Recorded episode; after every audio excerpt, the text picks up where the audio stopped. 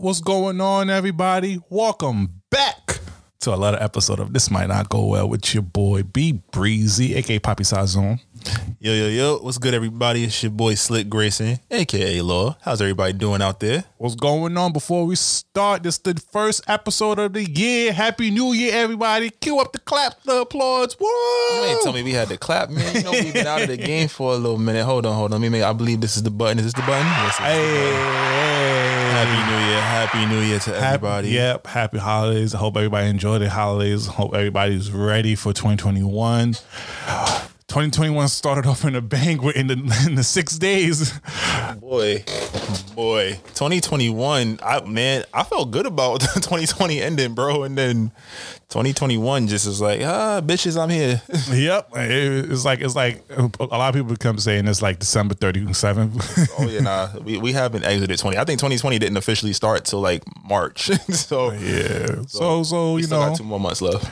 It's the new year, bro. How are you feeling? Check in with me. We haven't been talking to the people for the last 2 weeks. I know they've been missing us. It has been 2 weeks. It has been. I'm all right, man. I can't complain. I think 2020 ended in a weird way, and now 2021 is opening in a very weird way. Mm-hmm. So I'm kind of just taking everything one day at a time. But personally, I'm feeling good. I'm happy to have my health. I'm happy to have the health of those around me. I don't know, man. I haven't gotten drunk in 2021 yet, so I'm kind of disappointed. but other than that, like, yo, life's good, family good, friends is good, I hope, from the ones I've been talking to. But how you feeling, brother? Oh, man. I'm feeling all right. You know, I'm excited for 2021. You know, I'm excited to see what's the progress with this pandemic. I learned my lesson from last year. I'm not going to plan out the whole year like I did for 2020 because that turned out to be a huge dub, but I do got some goals that I want to accomplish this year, so I'm excited. You know, I always like the start of the New Year's because it allows. I'm the type of person I like to press the reset, and starting the New Year's off is like a great reset button, and I'm excited for it. I'm glad to hear that. You know, planning out the whole year. I feel like I work in like 2 month increments. Like I plan out 20% of my year at a time. So like last year, I planned up until. I planned up until February, and I was getting ready to plan March, April, and then the world shut down. I was like, "Woo! I'm glad I ain't spend no money." Yeah, facts. I mean, usually for me, I just put like goals that I want to accomplish for the year, and then I'll just work my way in. But I'm just gonna take it easy to see what the world have to offer me. You know, we got the vaccine hitting everywhere. Everybody's trying to get the vaccine, so let's see what goes on with that. But we got to talk about it. It's the hot commodity. It's a commodity. We don't want this. It is. You know, we're not even going to call this a protest. This was a riot attack on the Capitol. Are we going to talk about those thugs? Those bandits? Oh, my goodness. I was those scared. Those juveniles? I'm not going to lie. I had to go to the grocery store, and there was a white lady behind me, and I had to clutch my wallet in my pocket because I didn't know what was finna happen. Oh, my God. I had to walk across the street when I saw a group of white people walk by. Oh, my God. The youth. I saw a 4-year-old, and I just didn't know what to do. Do I fight? Do I run? Yeah. I mean, if you lived under the rock this past week, you probably already know. Shit, if you lived under a rock, you probably still heard about it. On January 6th, those bandits, those thugs, those delinquents, gangsters, storm the Capitol in D.C. Let's play a little clip. On the Senate dais in House Speaker Nancy Pelosi's office, ransacking the hallowed halls of our government. It's embarrassing. Even replacing the stars and stripes with the Trump flag. It was an unprecedented culmination to a day that started with thousands of Trump supporters caravanning from all over the country to contest what they called a rigged election. And to hear President Trump one more time. We will stop the steal. Apparently spurred on by strident rhetoric from the president and his supporters. Let's have trial by combat. The rally turned into a march at the president's urging. We're going to walk down to the Capitol. Some of the protesters believing incorrectly the president was marching with them. President Trump is actually leading the crowd. Once at the Capitol, the crowd, which included members of groups Women for America First, the Silent Majority, the Proud Boys, as well as QAnon supporters, became unruly. We think that this election was rigged, stolen, there was fraud. Pushing past overmatched and outnumbered Capitol Hill police. Once inside, mayhem. We breached the building! Protesters became looters, turning the Capitol inside out. Sadly, 4 people died in the chaos, including 14-year Air Force veteran Ashley Babbitt, who was shot and killed as rioters attempted to break into this locked corridor.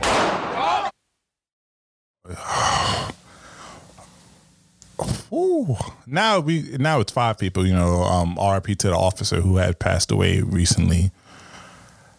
I don't even know where to start, man. It's let's start with the background. So for those of you that don't, this happened on Wednesday, January 6th. Right? So January 6th, right? January 6th was an important date because that was the day where Congress, the Senate, we would come together and they were going to basically certify that Joe Biden had officially won the election. So 19th time. Yeah, we make the joke many times about Joe Biden has won this election more times than any president in history. But January 6th was the date where all members of the House, Senate come together and they say, all right, these electoral votes from our state are certified. Joe Biden was about to win the presidency with, I believe, was it 306 electoral votes. Mm-hmm. This was the deadline so that they can get everything, the proceedings started for the inauguration on the 20th.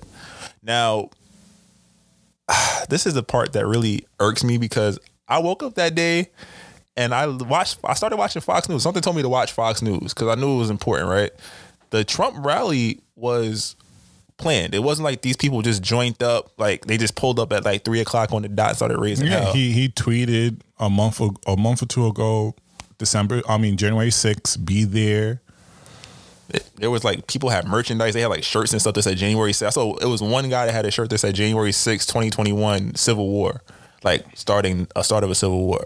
But Trump had people meet in a location. I don't remember exactly what location it is, so please don't quote me.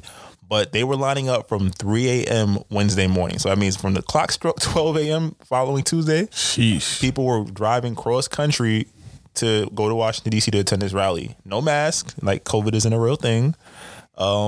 And they were lined up for hours waiting to hear the president speak. Now, I'm telling you, this is like real time. Like, I was watching Fox News as Donald Trump Jr. and Eric Trump spoke. Their wives spoke. Giuliani spoke. We're going to talk about him and his trial by combat. I was like, is this Game of Thrones? Yeah. But they all spoke. And the key message that they all had was like, we won't accept this. Do what you must do. And Fox News was under the pretense that Donald Trump was going to march with them because that's the information he gave them. He said, we are going to march towards the Capitol building and stop them from stealing this election. So that's just the background. These people, this was something that was brewing for apparently months. Yep. And people were waiting for hours and hours. Like, there were news camera crews. Like, this was the worst. If this was supposed to be a secret, it was the worst kept secret, which kind of leads to the question of, how the hell was there no security? Yep. And why did it take so long for National Guards to be called? I do know that remember, DC is not a state, it's a province, right? Yep. So the National Guard for DC respond directly to the president. So Donald Trump's rally, would he call the National Guard on himself? And it didn't take until the vice president. We're skipping a little bit further down the line, but it didn't take the vice president and then the mayor Of DC to call them in. Not the president, by the way. And my thoughts on this is, never, ever question us about white privilege ever again. If you've been on the fence, and this is not only for white people, this is for anybody who wants to deny white privilege or anything of that sort in these past couple of years. If this is not the greatest example of white privilege, then you're blind. That's it. And you are not willing to acknowledge it. You're just lying to yourself. If there were black people storming the Capitol Hill, we wouldn't even make it to the damn steps. Last year at the BLM, Black Lives Matter movement, you had rows of guards on the steps to stop and to maintain the peace during the protests. You telling me that this Trump rally was known to you guys months ahead, not months, but maybe 1 month ahead. And you guys are not properly prepared to even guard the Capitol. And then you seen in certain videos, you seen certain officers letting them in and not even stopping them. Letting them running amok, going to Nancy Pelosi's office. Speaker of the House. This is not just a random white woman. This is like the, fourth most important person? Yep. Doing it for the gram, taking pictures, and then steps outside with a piece of mail, committing all type of felony charges. Now, I'm not a cruel person. You know, I wouldn't like to, even though we have different views, RIP to the people who passed away. But if they were black, it would have been way more. You saw how they treated us when we tried to do a peaceful protest for Black Lives Matter. And you see what happened when the Trump rally happened. The rioters climbing gates, going into the Capitol Hill, going into those historic offices with Confederate flags. That flag has not been there, has never reached there in so long. But it went there under Trump. Slick talk them, because that shit, that I think you summarized it perfectly. I mean, from my perspective, it's funny, we talked about this at my job too, but people were asking my perspective, why was I so quiet about it? I laughed at this. I found this extremely comical because I heard so many people, black, white, different denominations and whatever have you, kind of just, it was like people were utterly shocked as if this was something that couldn't happen. Where historically, if you just look at America, and it's I'm going on 300 years soon, right? So yep. You look at over the course of 300 years, and even prior to the establishment of our country, there's never been a check against white, I don't want to say white privilege, white, but white people's feelings of injustice, right? When white people feel wronged or feel like they deserve something, and over the course of history, they have taken it. They felt like they wanted a new land, but they needed to make cheap labor in the South to pick cotton. They entitled themselves to black bodies. They felt as though, okay, well, now we're going to, we want the land from the Indians. Well, we're going to get rid of them and take over the land. And when history asks what happens, we'll just say we had Thanksgiving and they went on their merry way. They took the Trail of Tears, right? Mm-hmm. This is a summation of the last. Think about where black people are in America. And I know this was a white issue, but as a black person, there's something I've been dying to say all week, which is why I couldn't wait to pod. As a black man in America, a modern black man, I'm 27 years old. My grandfather is about to turn 84. He saw his father and grandfather. They told stories of picking cotton. He remembers when his family had to work on other people's land to make money for themselves by picking cotton. We are not that far removed. We've only been, quota certified, able to vote, being viewed as a full citizen since, 1960, the Civil Rights Act, 64, 68, 64? 68, right? So, as a black person, we haven't even legally been able to vote. And then you think about voter suppression with all these new initiatives for, more than a vote, rock the vote campaigns, trying to fight to get black people the opportunity to vote, right? Yep. We're still fighting for an equal playing field. Oh, wait. Before you go, 64. I don't want people to kill me. 64? All right, yeah. 64. I know I was bugging. But 64, right? But in this country, we have been treated as property. We have been raped, lynched, separated from our family. We've been treated like dogs, essentially. And used for policy. We've been used for profit. Yep. Whether it is our bodies or our art or our style, right? Culture. Our culture appropriation is a thing. Starts with us, ends with us, right? Yep. But white people have gone unchecked. What's the most you get? You get a company statement. I'm sorry. You get historians getting, or elderly politicians saying, what we were doing at the time was wrong. Jim Crow, all of these crazy things. But there's never been a check on white power. We talk about white privilege. We've never checked white power. Our systems were formed through the idea of white power. And not white power in the KKK term. Talk about white power in the sense that every system in America was created with the white man in mind. Okay? So you make a system with the white man. When the white man feels wrong, that system is not built to stop the white man. So we sat, well, a lot of people sat here shocked and appalled at the actions that took place on January the 6th of 2021, when we were just trying to certify that the Democratic nominee for president was, in fact, going to go from president-elect to the presidency on January 20th, right? Yeah. People sat here shocked and appalled. I felt like the Wednesday was the epitome of what America is. I know we say the Pledge of Allegiance, you know, indivisible with liberty and justice for all. America is an idea that people that come here, remember, America was the land of immigrants. Now we don't want immigrants in the country, right? And we try and kick them out. Trying to build a wall. But America is an idea where, for some, you can make all of your wildest dreams come true, and for others, you're fighting just to have the opportunity to have a dream. And that's fucking terrible. So I found Wednesday absolutely comical. I found Wednesday a perfect representation of America, because for so many, especially, I'm not going to just throw this out, but there are a lot of counties, like people say, how did Donald Trump get 71 or 74 million votes, right?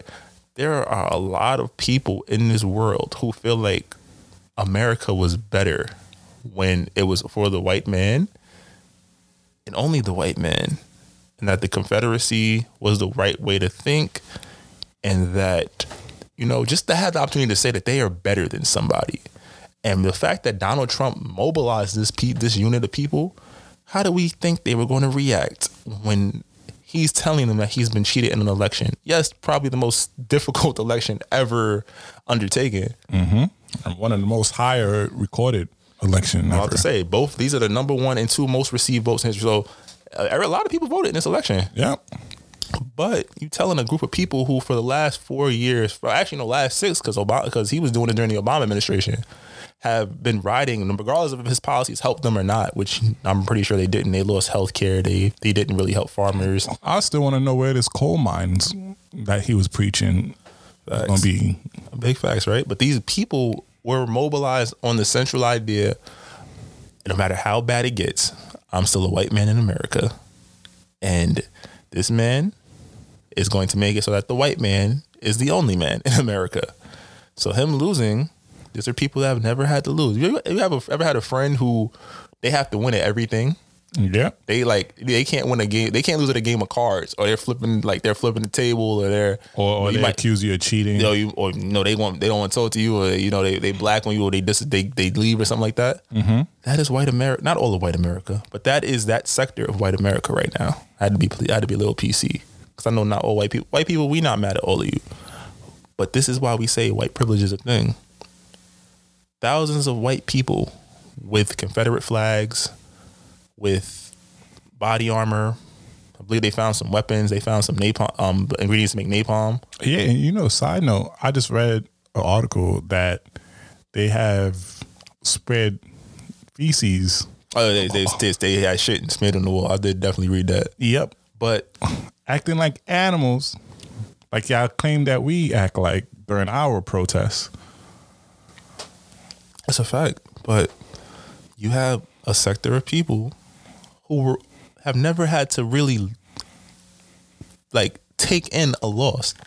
Sure, they might be poor, or they might have lost people that might not have received certain things that they did want in their lives, but in their ideology, they always won because they were white. Now we have a president that's coming in to preach unity. We have a female vice president, an ethnic female vice president, right? Yep.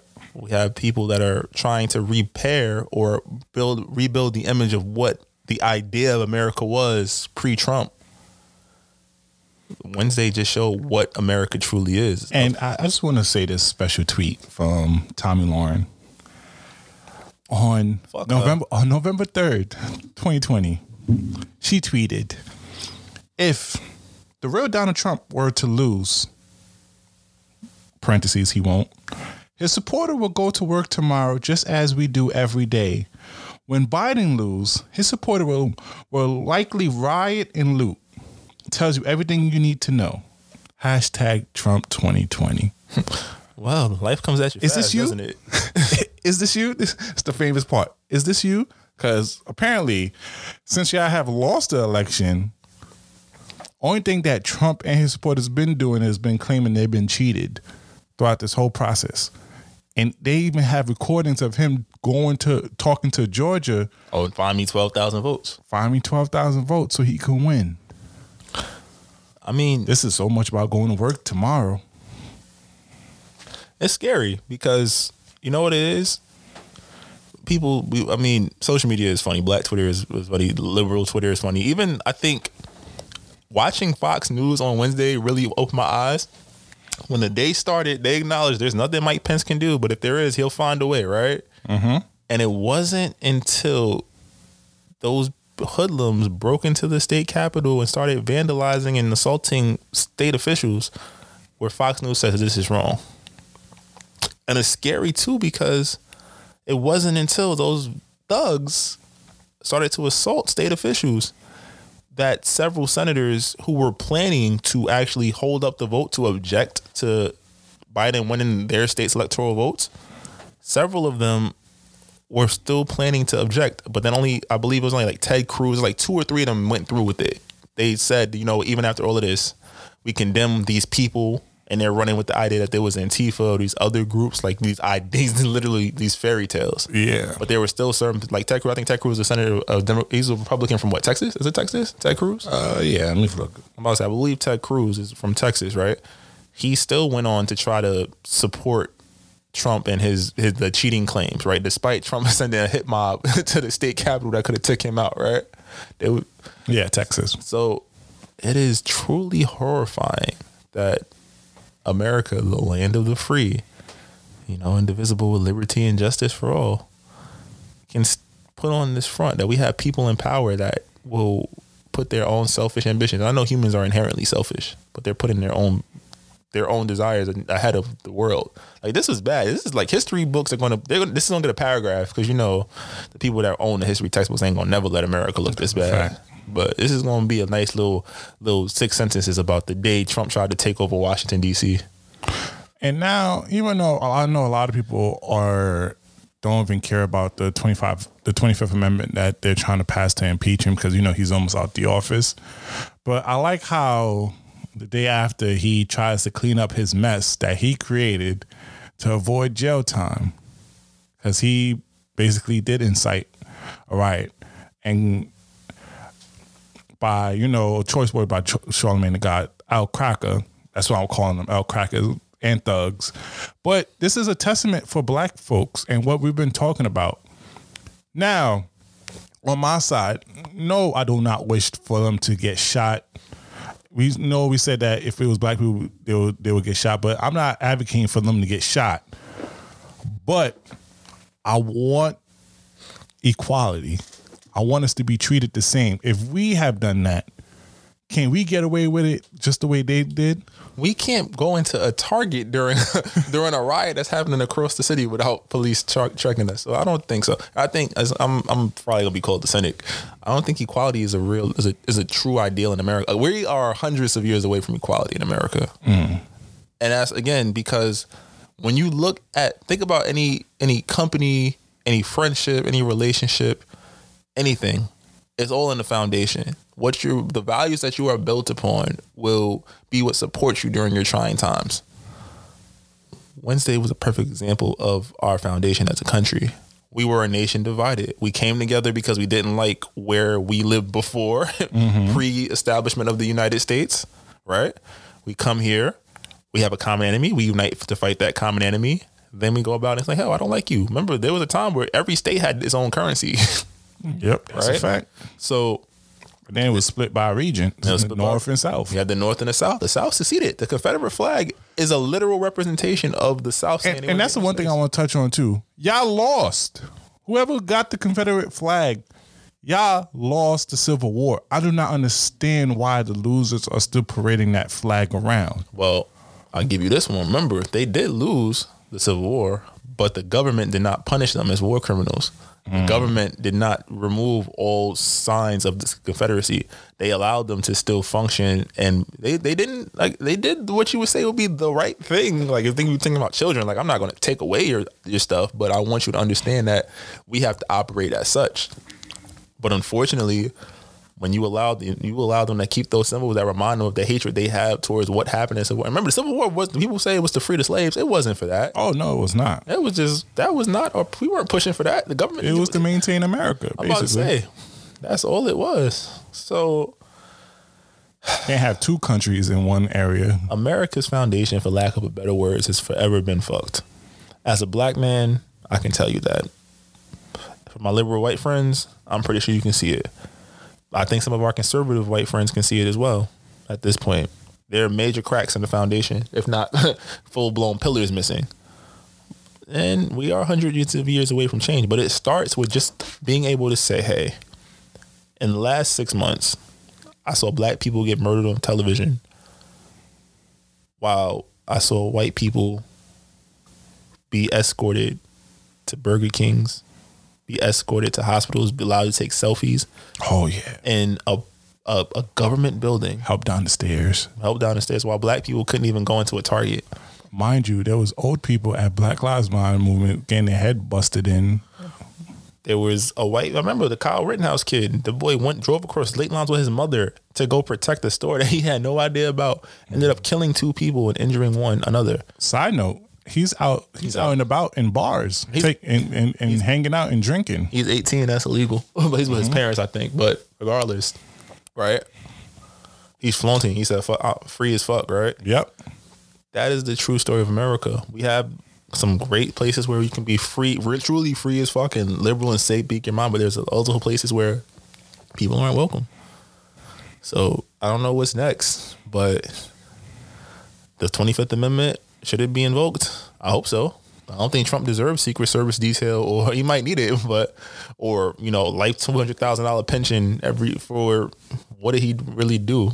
Yeah, he didn't really do much. And then also, why he does not want that to go through, and that's why a lot of the cabinet members are resigning, so they can't. Because I think you have to have a vote from the vice president and his cabinet members before you can enact the 25th Amendment. And that's why a lot of them are resigning, so they won't be able to go through with it. But he understands, after he becomes a citizen again. This clip, I heard he was trying to pardon himself. Yeah, he got a lot of cases still pending for him. The reason why nobody really got at him, because he was the president. You can't do that. And they can't do that. You can't. They don't want him to focus on his case while he has a country to run, which is understandable for a regular person. But he got a lot of cases. So that's why he really don't want to leave the presidency, because he knows that the protection is gone. And this shit is scary, because it's like, I can imagine my grandfather and even my great grandmother is thinking like, yo, you probably think when they're our age, I can't wait to have my kids, they'll see better things. And then, their kids be like, oh, I can't wait to see my kids, they'll see better things. And now we're at the stage where it's like, I can't wait for my kids to see better things, knowing that with all the progress made, we've only really taken maybe 2 or 3 steps. So, man, Al Cracker, y'all gotta relax, man. Y'all lost. Period. Y'all lost. But they're the kid again that can't take an L. And now we're seeing the replication. And it's like, yo, honestly, Wednesday probably was an inside job. Because think about it. You can't even, think about tourist season. It is Corona. You going to tell me that there was nobody, no armed security around? Nobody? Mm-hmm. Like, that's probably another. Had a bunch of people on top of each other, climbing up on things. You telling me nobody can stop that? You don't have reinforcements. Who signed the permit for all the people to meet up? You feel me? That's a public gathering during a pandemic. That's definitely not in the cards. Like, that should definitely be illegal. Yeah, you feel me? But I'm not gonna harp on what's fair and what's right, because we know what's fair and what's right over on this side, and hopefully you do too. But America, we got to do better. But it's also interesting because, I saw recently Twitter decided to ban old Donnie Boy. Oh, yeah. And Facebook. Facebook as well. That was, I don't know how I feel about that. Because it's kind of like, it's like in the movies where like some bad shit happened, but it could have been prevented if you would have just stepped up a second or two earlier. Mm-hmm. Like, my man's has been a hate monger for the last 6 years. Yeah, I just only started to care after a whole riot. Wednesday. Yep. Not caring what led up to the riot. His tweets led up to the riot. It's more like it was a PR move instead of a rational decision. Like, oh shit, Trump is really, really not fucked with right now. Mm-hmm. Let's get him out the paint so they can't say we were supporting this. Meanwhile, every Trump tweet for the last 4 years of his presidency, where he incited division, and even when he was insulting a former president and trying to, you know, stoke hate about him, was allowed. I think he was never fully suspended. Yeah, no. Only thing now only thing they did was this tweet might not be accurate type of thing. And I get it. I understand freedom of speech. Totally, 100% understand that concept.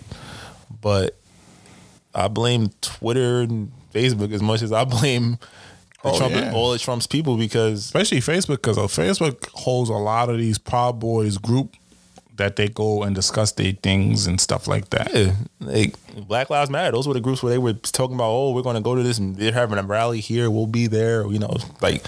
I get it. People should have private spaces on, but this is the internet. You guys could intervene. I get it. But then that also calls into Big Brother. What's the company going to do? But yeah, so much red tape either way.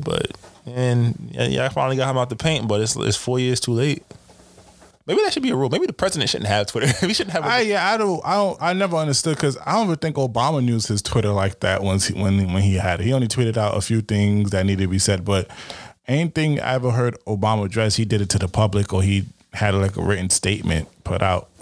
He probably just used Twitter just to acknowledge certain holidays and everything. But Trump used Twitter just to... He was on Twitter daily. Yeah, announcing his feelings. Trump probably know what the busted challenge is. Facts. But, man... But that also...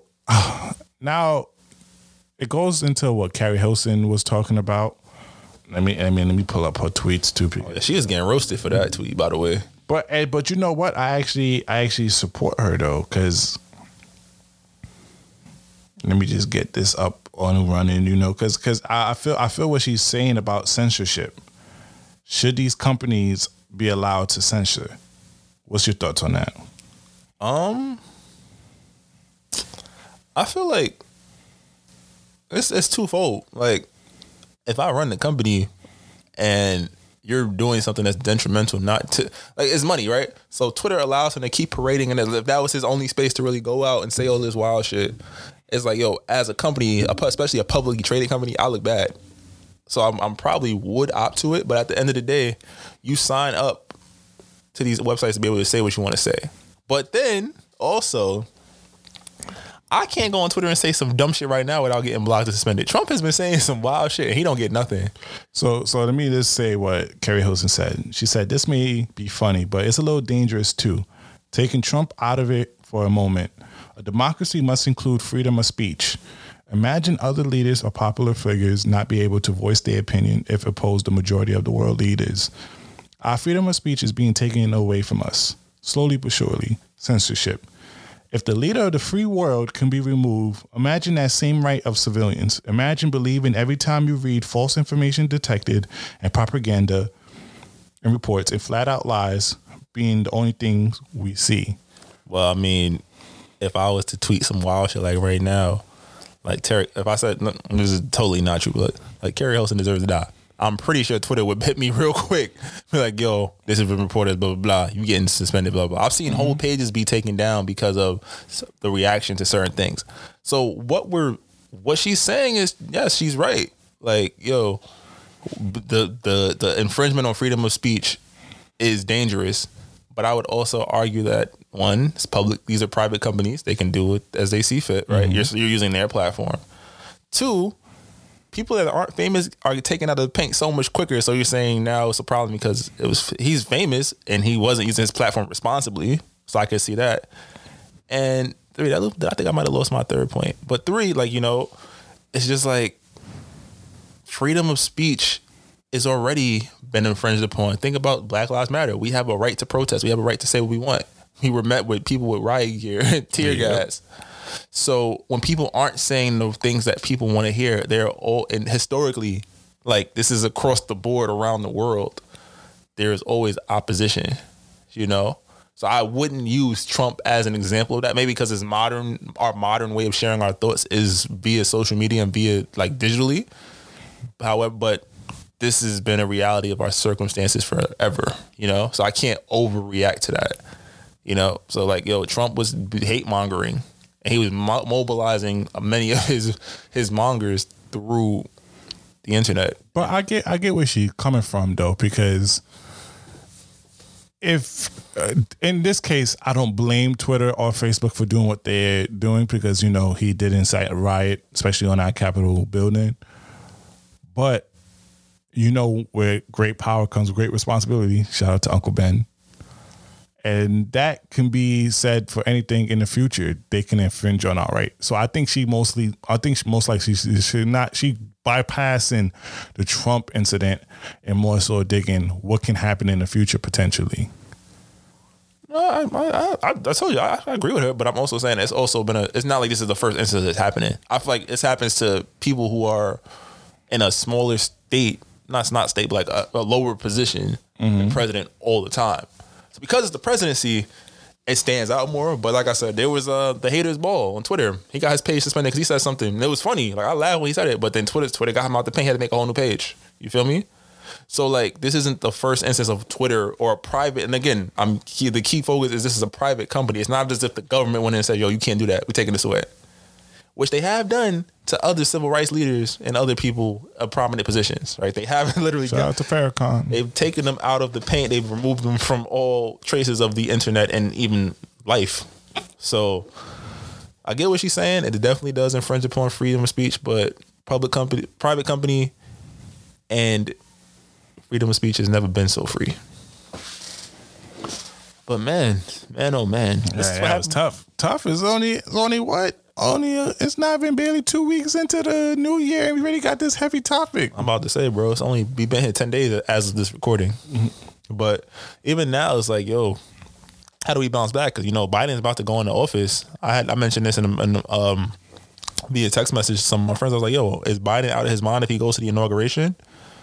Look at the lack of security for them just trying to ratify his election.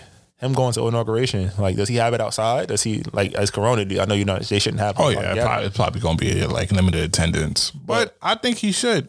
I mean, I think what Biden is trying to do is reinstall faith into government, so he has to continue the tradition.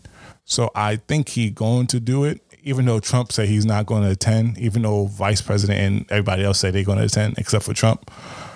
I think he has to. I think more than ever, these past 4 years has opened our eyes about the government and how corrupt and fucked up it is. And I'm not telling him to put us back under the spell, but he gotta reinforce our faith in the government. So have it outside. Show us how regular inauguration do. I don't know how it's gonna happen via Corona and everything, but make it your best deal. And I doubt they're going to try to let anything happen to him. I'm about to say, faith don't mean shit when it's a bulletin. I mean, I don't know, bro. We've never seen with cameras. So imagine this is happening on live television, in color, live action. Not like something that's on tape delayed, not something that you just got pictures of, or, you know, read a book or article about. This is happening in real TV. Mm-hmm. Like, people are genuinely angry. And not even necessarily angry at him, but he's just the symbol of their hate right now, because that's what Trump said. And I just feel like, yo, you can this is the perfect occasion to just have this shit in the crib. Go into the Oval Office, shake some hands, do it there. Nobody needs to be there to see it. I don't mind that. You know, all the messages required, people can be there. But we see how angry a lot of Americans are. I'm going to use that word loosely, because those were treasonous Americans on Wednesday. Rioters, Al Cracker. Yeah.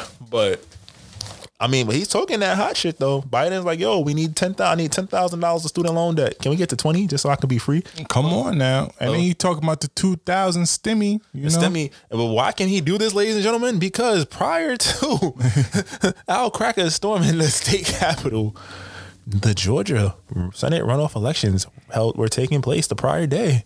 And as of 6 o'clock on Wednesday, the Democrats are now in control with a 51-50 margin as soon as Kamala Harris is sworn in as vice president.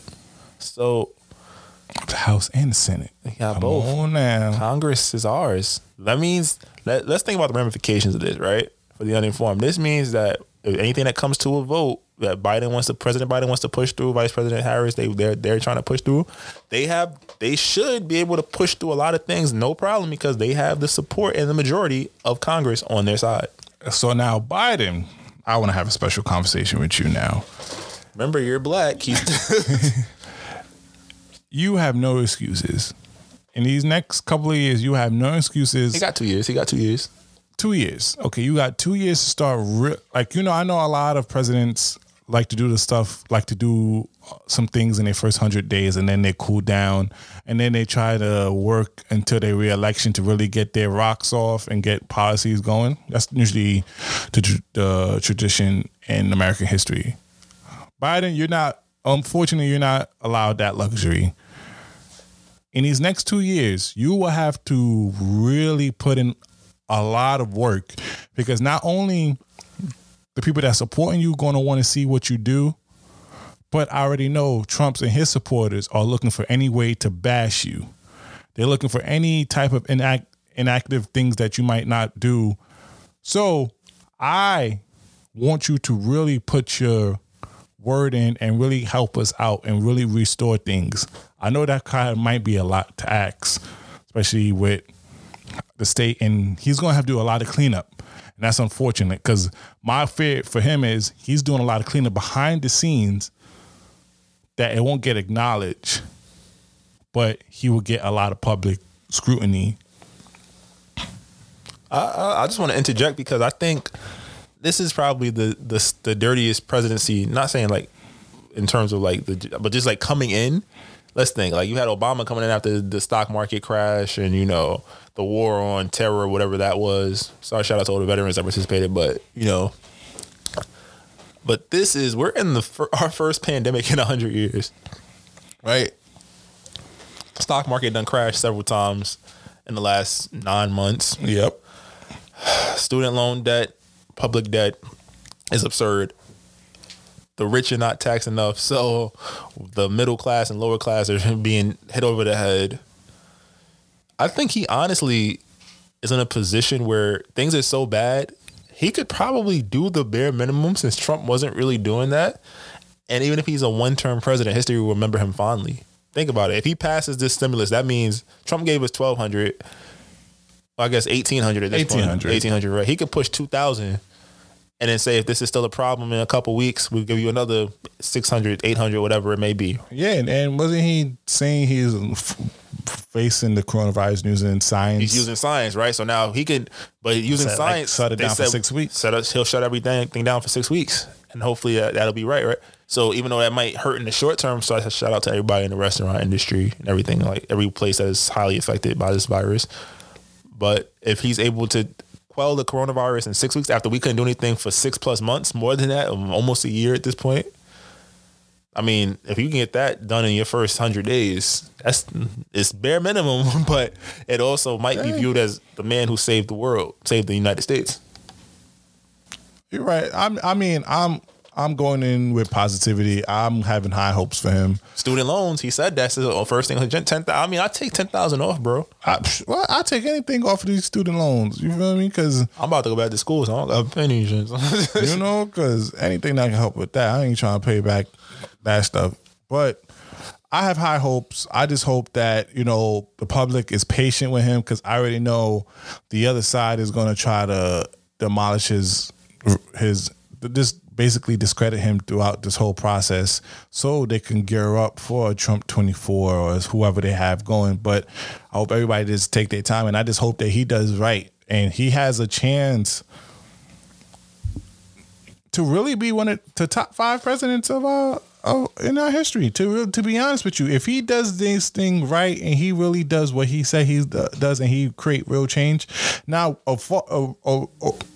Now, regarding police brutality and racism, that's something that's going to probably take 100 years to fix. I ain't going to lie. I mean, as a black person, I would love it to be fixed in 4 years. That's not going to happen. And so I'm not putting my hopes in that. I hope he create laws for police who overuse their power. But I'm not going to put too much hope in that. I just hope that financially and everything else that he sets out will be accomplished. 100%, man. 100%, bro. But like you said, it might be quick. You gotta get it done. We hope, we support you getting it done, but the world is watching. Yeah, so, all right, guys. So, you know, we had a tackle on this because this was a big topic, but we'll come back with a commercial break. You know, before we even do that, though, I was just thinking, like, you realize that, like, yo, there was dead history on Wednesday, and it's just like, yo, 2020, just keep going. Like, it's just so crazy. I want to go to a break, but that's like, I'm just really sitting here thinking, like, bro, you think about police brutality and police reform. Half the motherfuckers was probably at the rally. That's why everybody say, yo, where was the reinforcements? They had to go home and change their outfits first before they come and stop everything. Boy, he's like, yo, Jim, you're here too? Like, yeah, man, I took off. I had some PTO. Like, what the fuck? It's crazy. But, yo, yeah, let's get this commercial in. We're going to come back, you know. And come in some positive notes. You know? We got to have a little fun. It's the new year. It's a new episode. We back, baby. This might not go well.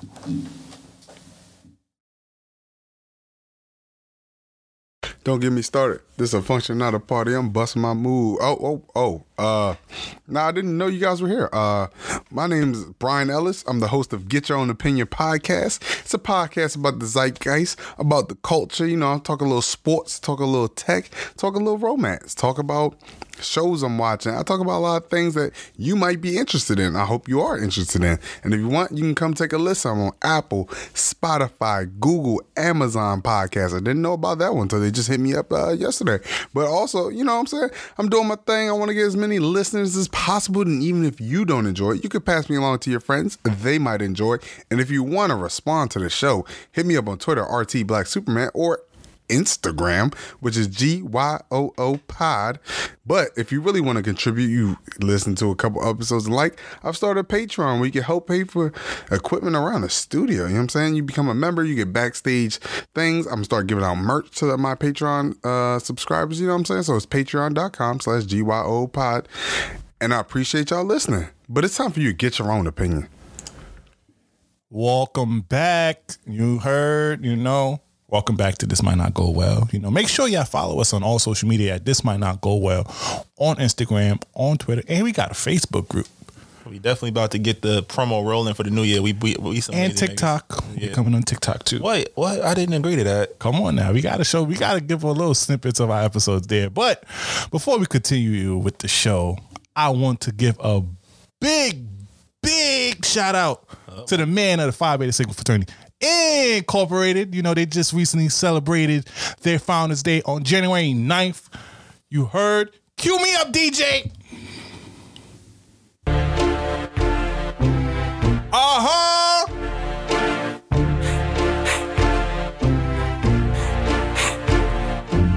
All my Sigmas. Records taking over for the 99 in the 2000s. You're working with some ass, hey. The bad jam, make a nigga spend his cash, hey. His last year, holds pound with the passion. They mad jam, you can ride in the jag game with that.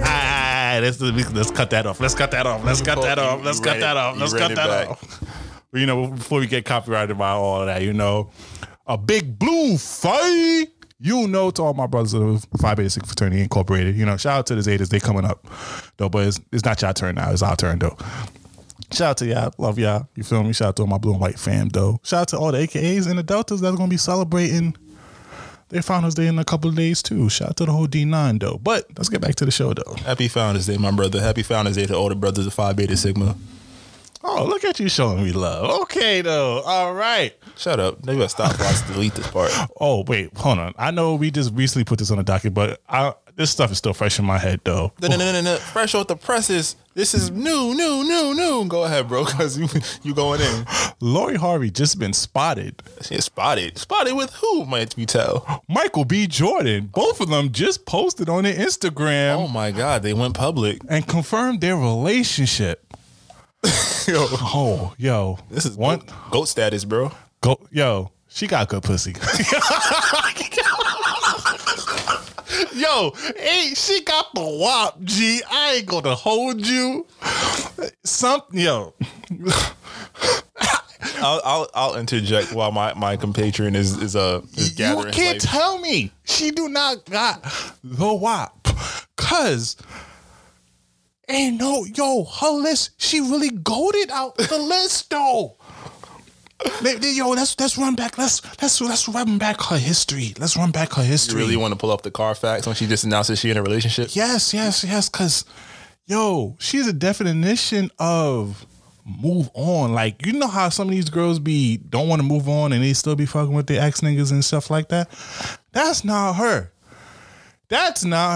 She. Once y'all done, she done. She moving on to the next and be prepared because she only upgrades.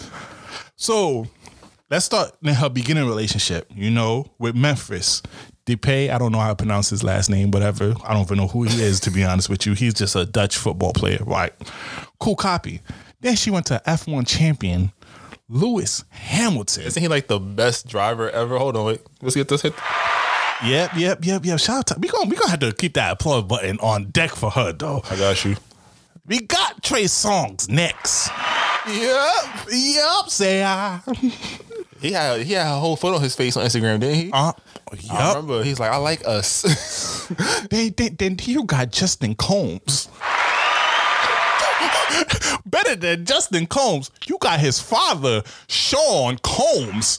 P. Diddy. Puff Daddy. Then, recently, before Michael B. Jordan, you had Future. The Toxic King. Part of my collection. If I hit once. And now she's with Michael B. Jordan. I gotta applaud you, my damn son. Yo, what? Yo, her father taught her the game. We seen the movie. He wrote the book. I mean, technically, she living her best life. Oh yeah, no. Go ahead, because I know if I was in the industry and she was single, I want parts. No, I ain't gonna hide. Boy say, yo, she at the party. Yo, what's good? Oh, you at the awards? What's good? I'm pulling up. Nah, man, I mean, yo, she living her best life. It's crazy because it's like, that's not even his, like, biological daughter. Like, yo, that's his stepdad. Yeah. She's a Harvey, though. She's like, yo, I'm with this, my dad. From his second wife. But, man, I mean, damn. When you read the list, I was like, yo, she came up crazy. How you date? She did it. Everybody she did it was at the top of the industry. You realize that? How you date somebody and then date their father afterwards? Well, those are questions I don't want the answer to. I just feel like that's none of my business. I'm gonna stay out of woman's business on that part, but and I'm getting on her business because I know she got the wop. Like, yo, she might give you the Gok 3000. Like, something gotta be more than just like, no, don't get me wrong, she's a very beautiful woman. Oh, you know they's about to come for you. They's about to get you. I do not know her talents. Besides, she's pretty. That's yeah. Besides, I guess modeling, but she doesn't really do no runway. She's pretty. That's it. She just takes amazing pictures. Cause I don't really know what she does besides being Steve Harvey's stepdaughter. But it gotta be more than just her face though. She gotta give you some. Well, let's. She got body too. Oh my, the body, yaddy. Oh, that. I hate that song. But nah, B, I feel like, yo, but let's talk about how, like, Hollywood dudes do talk to the same woman. I'm not going to use the passive word, even though we say passive. Nah, I get passed around like a blunt. Stop being PC. Right. 2021, we're going to stop being PC. So, famous women, the popping women get passed around rather frequently. Not saying, I mean, we champion her. And dudes do too. But, I mean, you can look at, like, trying to think about that. What's the Instagram girl? Brittany Renner, Bundle of Brittany, right? She had the whole book, and each chapter was about a different. She had some, like, she had like Uzi, Drake, CB. Like, she was with Colin Kaepernick. So, like, these dudes obviously, like, it's kind of like they run in similar circles. Yeah, and then you had Blac Chyna at one bit was with Tyga, Rob. Then she was with some nigga named Kid Boo. Yeah. Was she with one of the what's it, Almighty J too? Oh yeah, she did date it, Almighty. He was like 17 or some shit like that. Nah, 18. We're not trying to get you caught up. My bad. But nah, bro, I mean, yo, Lori Harvey, more power to her. Women, free, be free, do your thing. I just like her story is lit though, cause it's like she really gets people that's like the top of their field, But they don't really like her dudes are never like interconnected. Like I've never seen Future take a picture with Michael B. Jordan. Yeah, like I've never seen Lewis Hamilton. She keeps her hoes in check. She damn sure do. Yo, her pimp game is strong. Because you know, besides that one song with DJ Khaled, I never. And that was like 6 years ago. I never heard a song between Future or Trey Songz. I have never seen Trey Songz and Michael B. Jordan hanging out. That's why I'm saying too. And also for Michael B. Jordan, this is probably his first girl he ever like brought up on like publicly. I thought he was going to take down Meg. I'm not going to hold you. He probably did. I mean, they got the anime thing. They got the coach collab. They might have been doing something on low. I don't know. They didn't want to make it public, so but he outside with Shorty. And that's surprising because this is the first girl, and I know Michael B. Jordan be out here running through joint. Nobody could tell me nothing different. For a guy who from the Black Panther and the Creed, you know how many girls was breaking their retainers for him. You cannot tell me he wasn't at least partaking. There was a rumor. Remember, like they used to be like back when media tech out there, like Michael B. Jordan, like white girls. So maybe Lori Harvey, she's just right. It's the flavor, you know. She's cultured. She's not an Instagram girl, like her ass on the internet every weekend. She got her own money. Maybe that was what money though. That's my thing. What's the talent? Dad is Steve. You know how much money Steve Harvey is fucking worth? Oh yeah. Her mom's got a little bag too out there. I forgot what his mom used to do. It's not to disrespect it. I just don't know what she does besides you know. But the people, you think about it, you know, realize how many millionaires you probably walk past in a day. Like, well, you probably know it. People that really get bread and you just don't know. And it doesn't help that she's famous. So it's like, yo, post this. I guarantee you, every time she posts a picture, it's something. It's a low key, subtle ad in it that's getting her mad. Oh, fashion over. I definitely saw a couple fashion over. Getting her at least 50 racks of ad or something. So she's definitely getting her bread. Okay, shout out to you, boss bitches, wife and niggas. Oh. I guess you said no more PC in 2021. Whatever. Come on now, but this surprises me because I never saw Michael B. Jordan ever. Like, there's been regular people. There's been celebrities throwing it at him publicly. And he's never really attached anything to it. But this is the first girl I ever saw him post up. That just confirms she got good pussy. I'm just going to say that one more time. I'm going to say that one more time. Got my son doing, he's going to be doing head ass shit on the page. Come on, his story. You saw, what's it called? There was like 2 weeks ago, he posted a little video, a little picture of him. I don't know if he was shooting guns in the snow or he was doing something in the snow. And I looked at her page and she was doing the same thing. So they've been doing this for a little minute. But she just broke up with Future in the middle of 2020 though. I mean, she probably needed a couple. She moves on. As you should. Yo, women, take notes of Lori Harvey. Yo, subscribe to her TED Talk. It gotta come soon. Because she gotta give y'all like lessons. Like, she better start an OnlyFans and give them lessons on how to move on and upgrade, because that's the only thing she's been doing. Nah, bro, I 100% feel like they gonna give her a talk show. Like, VH1 is gonna see the response. Like, she's number one on Twitter right now. Mm-hmm. And not only she upgrades, but she had these niggas claim her. You know how some of you girls out here be fucking with niggas, they don't even put you in their stories, they don't even tweet about you, they don't even do nothing, they don't make you known to the universe. All the niggas that she fucked with has put her out there in some shape or form. She's definitely on their page. She gets claimed. She's definitely on their page.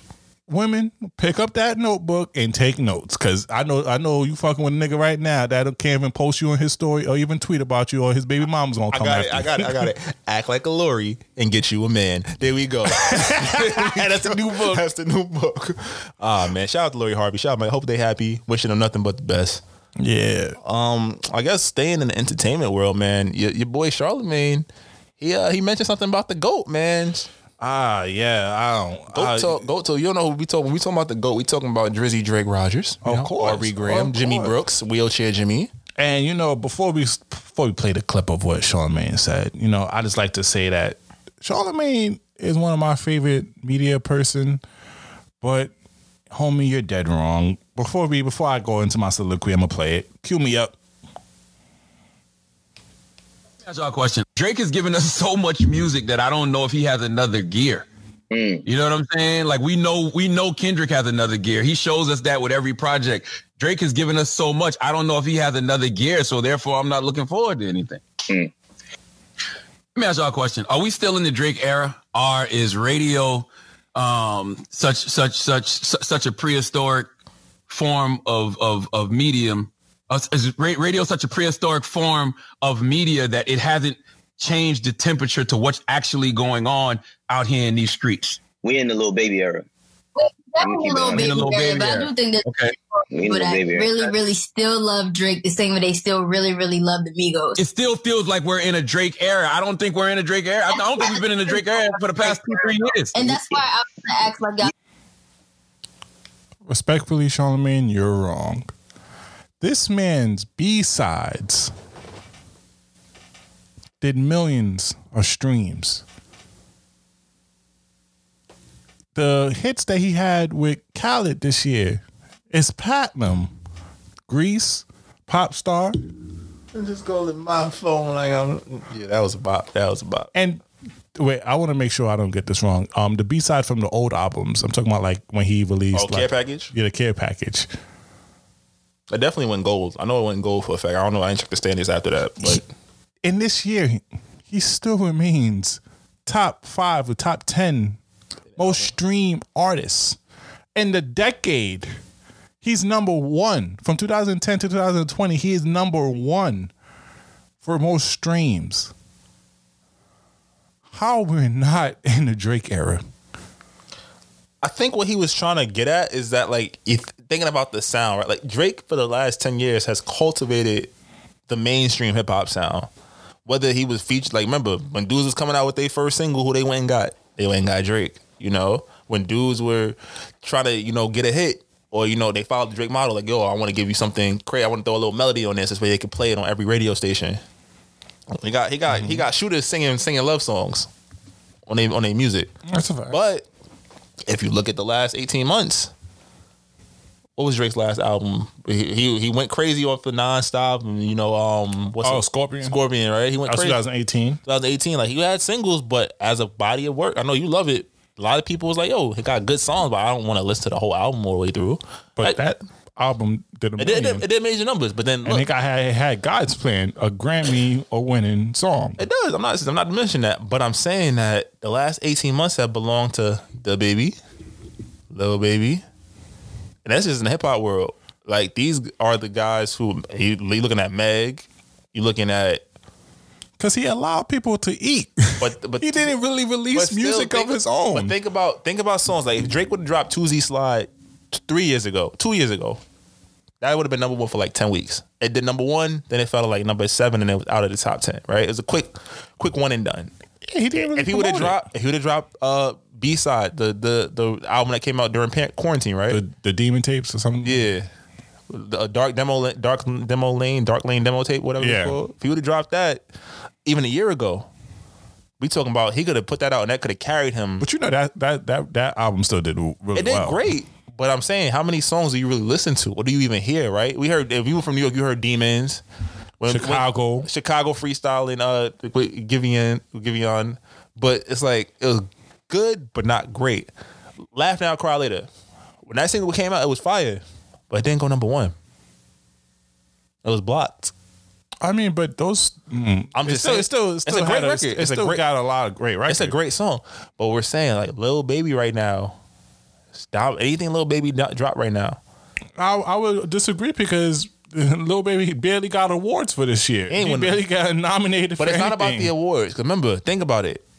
Look at like, and then wait, and also we gotta talk about Life Is Good with Future, 8 times platinum. He's getting that. I'm not saying Drake is done. What I'm saying, what Charlamagne was trying to say, is that the sound doesn't run through Drake anymore. Drake has to adapt to what the sound is right now. But that's been Drake's career. But no, think about it. When you think about the melodic hip hop, right? Drake comes out and does it, and now everybody has a melodic album. You got legendary rappers putting out duo albums together. You got dudes, like, people really had to really move shit around to keep up with Drake and his output.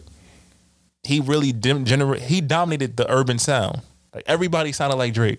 You needed a hit, who did you call? Drake. Now you need a hit. Still calling a hit and still getting hits from Drake. But now, who do they call first? Who do you hear every song? And I'm not even the biggest Lil Baby. I like Lil Baby, but his music not necessarily for me. He's the guy that they call for every record right now, and you hear him everywhere.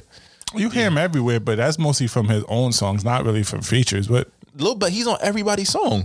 every, I feel like at least there's a he made it his purpose to do that. If Drake did that, everything would be. But that's the thing. I'm not diminishing Drake by what I'm saying. I'm not even saying I'm saying what I think Charlamagne is trying to get at. The way where music is at right now, this isn't even Drake's. Like, this is even his bag. Like, we've heard grimy, Drake is not making no grimy, hood music. That's his own, and that's kind of where we're at in consumption. Like, Lil Baby's out here, I'm getting money, fucking all these bitches, Jada, what up? But I'm fucking Miss London.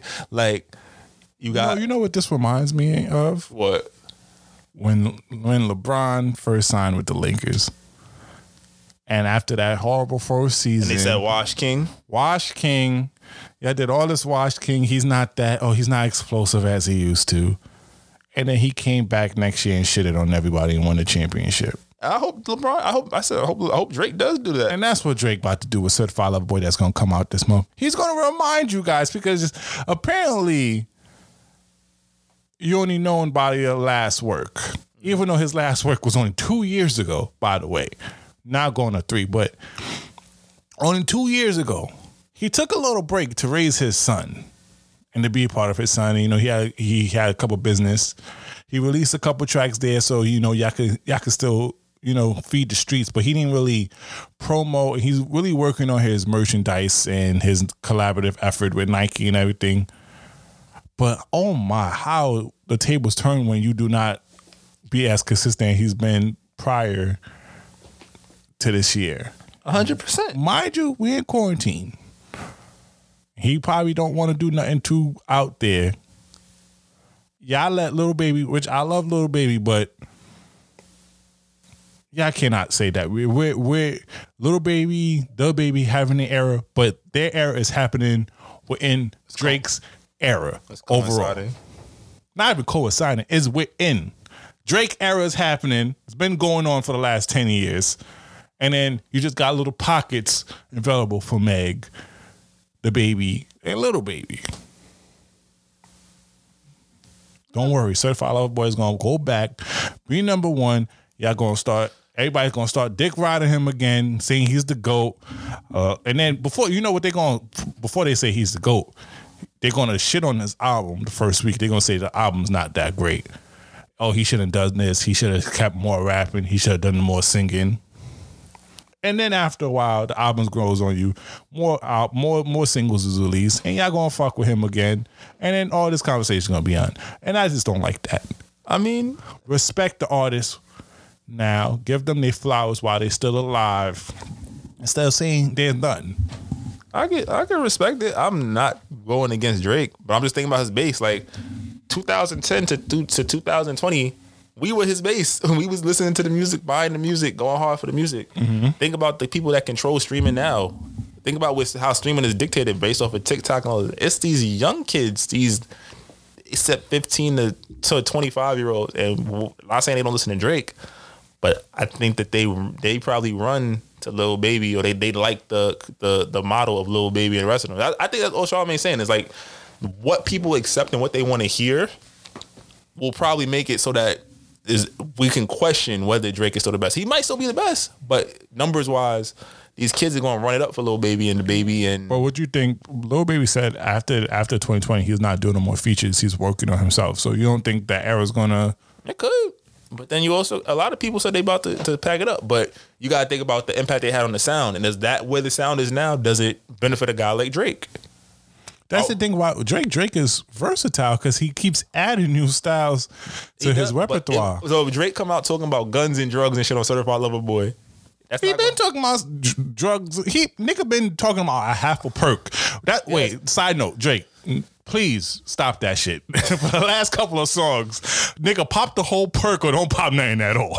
Yo, every song he talking about, he popped the whole perk. I don't know why Shorty popping the whole one herself. Drake, if you're not with the perks, stop it. I mean, you're not with the perk 30, stop it, Drake. I think he's just trying to take a nap. But I feel like, yo, where the sound is at, Drake might just not. They're doubting his ability to adapt. What is Drake's sound? What is Drake's sound? Drake is... hasn't not evolved, hasn't not changed. It has evolved. He can give you... This nigga rapped in Arabic. He did. And he rapped in French. He does. He does. And then he got his British shit that he hit you with. All right, what's the weakest Drake you can think of right now? Weakest Drake. Like Drake, when you hear it, it's like, it's cool, but it's like, To be honest with you, I don't really like his little London shit, to be honest with you. His London shit, but that's what he's been on recently, right? What if that's the album? I don't need the door. Stop. I'm not a fan of Drake when he's around Future.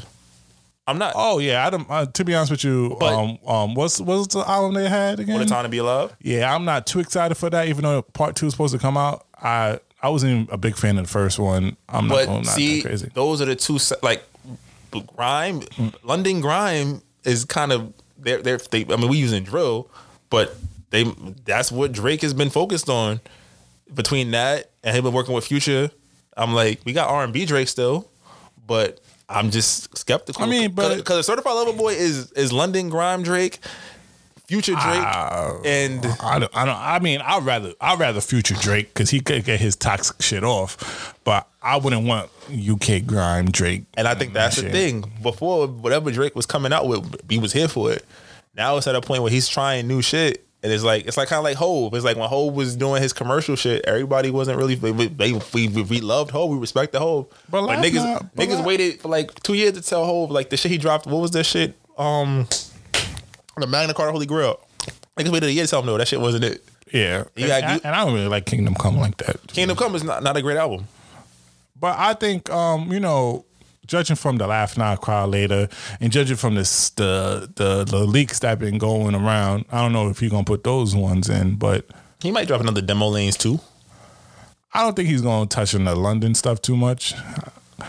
But I just say Drake is not done. We still in his era. He definitely not. And he's doing, and I think he's been doing a lot of business outside of music that he doesn't really focus on it too much, and that's probably why everybody. But we've never seen somebody who's been dominated like Drake. He has dominated the charts for the last 10 years. That's a fact. But surpassing. Then, I'm gonna put it like this. You mentioned LeBron's reference, right? I'm gonna look at Drake like LeBron, and then but now rap has Lil Baby. It has its Giannis. It has its Kawhi.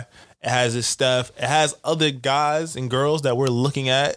For where they're at, and it's like, yo, how does this Drake or this Bron respond? Like you said, Bron had his little rough year and then came back, won a chip. Look, he about to win another one this year. So Charlamagne wants to see what does Drake do this year, and I think that's a good thing. We are a third of the way through January. That means we are in Certified Lover Boy season. Let's hope we get the king of all kings in Drizzy Drake Rogers. But the thing is, I already know that the album's not going to be well received until it's going to be a lot of views. Oh yeah, I hated views for the first time, and then I love that shit now. Like it's going, I already feel it because the thing with Drake is he has too many people that wants him to rap, completely rap, and then he has people that want him to sing and do the Caribbean rhythm stuff. So his albums are never going to be deemed classic. Due to his audience, he has too much. Because it's easy for Kendrick Lamar or J. Cole to have classics because they only really have like one or two groups that they have to tailor their stuff to. Drake audience circumference are so much that it's hard for him to produce a classic where everybody will enjoy it. So that's why that's a lot of knock for him because everybody want to sit here and say Take Care is his only classic. But I'm like, You Have Nothing was the same. If you're reading this, it's too late. You have views. Now we could make a discussion that views can be sort of a classic. Probably not a huge classic, but a classic. And I'm willing to have a conversation about Scorpion. But I'm gonna let a couple years pass by if I have that conversation. I don't think we're there yet as a people. Yeah, but what's next on the docket, my brother? You want to talk about new music? Or you want to jump into this toxic bag before we sign off? Which one? New music. So Jasmine Sullivan, Hotels. Ooh, talk more about it because you was really vibing to it. I heard a couple. I heard the Get Out Your Feelings record. And I saw her Tiny Desk. Tiny Desk concerts are kind of like my little guilty pleasure. Like if an artist I somewhat know about like is doing a Tiny Desk, I'll watch it just because it just makes you like the music better when you get to see a live rendition for me. So she did like 5 tracks off the album, and them shits was thumping. She got a joint with her. Oh yeah, that shit is fire, bro. Talking about being a hoe. It's basically like from, well, it's a little deeper than that. A man's actions making her be act out of character. It's called Girl Like Me. But yo, 14 tracks. Like, it's about a half hour worth of music. Shit is dope. I really enjoyed it. And I think it's dope because if you watch HBO Insecure, Jasmine Sullivan is one of the key people in, you know, she made the song with Bryson Tiller a couple years back. That was a big, big like R&B sleeper hit.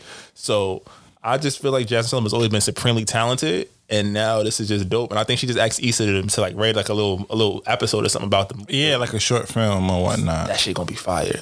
Division dropped another song. He's about to drop next week. He's actually dropping his this week he's dropping his deluxe edition of his album. I thought his album, honestly, his album was probably my favorite male R&B album of 2020. Oh yeah, to be honest. I've been to a Division concert. I'm a Division stan. I know some people can't stand him. I don't know how you can't. But Amusing Her Feelings was fucking amazing. And Kalani, it's album of the year for me, as far as the women's side. Kalani was summer 2020? Yeah. I mean, I don't know if I forgot what year. I forgot what month, but I know it came out 2020. And I'm still waiting for the deluxe, though, too. I think Kalani album was great, but I still think that was the year Summer Walker. Summer Walker was 2019. That's 2019? Yeah. I'm bugging. It was? It was like October 2019. 2020 was that long? I mean, damn. I feel like it felt like I'm... a lifetime. Damn, my fault then. Yeah, Kalani might have had it then. Yo, SZA's new record, that Good Days record, is amazing too. I'm waiting for her album. I'm just waiting. I think she's just trying to, you know, remember when she put out this last joint, what was it, Control? She was promoting that album for a minute. She dropped like 4 or 5 singles. Yeah, I know. And then I'm just scared for her and her mental state, because coming from an album like Control, which is like critically acclaimed, there's a lot of pressure on her and her next album. And, you know, usually a lot of people don't respond greatly to the next album after a classic. So hopefully this album comes out just at least not a flop. But so far the Hit Different and the other songs been great. Nah, Good Day is fucking fire, bro. I listened to that joint like 10 times in a row, bro. That joint was crazy. I feel like that was a dope record. Not too much music actually came out. But can you cue me up though? Because I got a song that's been my favorite song this whole entire time. As you keep on talking, better get that shit in blood. Give my shorty them a dub, then they gon' walk inside the club. Hit his little ass with that switch, I bet that switch up his nerve. Fuck the ops inside my city, look bro, put them in the mud. Come back to your hood, huh? No, he was dissing on my cousin, now his ass all in that wood, huh? Woo. Book his ass, I wish he would come, pussy. Reroll. Pop up out that car with that new Glock. I wish he would run. His ass playing, bitch. I'm really icy. Poo Shiesty, that's my dog. But Poo, you know I'm really shiesty. Oh man, Durkio. I mean, it's Poo Shiesty song featuring Durkio, Back in Blood. That's the hot song in the street for me right now. That, yo, randomly throughout the whole day, Poo Shiesty, that's my dog. But Poo, you know I'm really shiesty. I can't wait for Outside to come out so I can hear this song in the spot, going crazy. That's my stuff. I think you know we should do like song of the week for us in the upcoming. That's my song of the week. That you want some time? I could talk about some new music while you could find a song of the week for yourself. I mean, I don't really want to play nothing. Let me see. I don't know. You know, I'll be listening to Matt. Let It Rain by Young Baby Tate featuring Black. That's been a record I had on repeat recently. That joint is pretty smooth. I enjoyed it. I'm an R&B guy, so the song I'm probably going to play. What is it? It's called Let It Rain by Young Baby Tate featuring Black. My man 6LACK. Oh my God. A hot take. I don't know what the fuck y'all be talking about with this guy though, but we could play 30 seconds of it. Clean me up. You got it? Yeah. Oh no, we do not got it.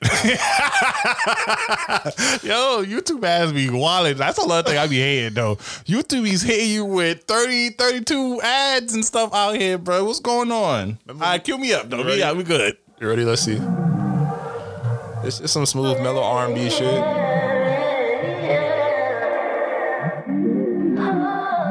Shout out Young Baby T. Oh, she's a girl. Shit is smooth, bro. Still I can't think straight. I'm too fucked up to do it.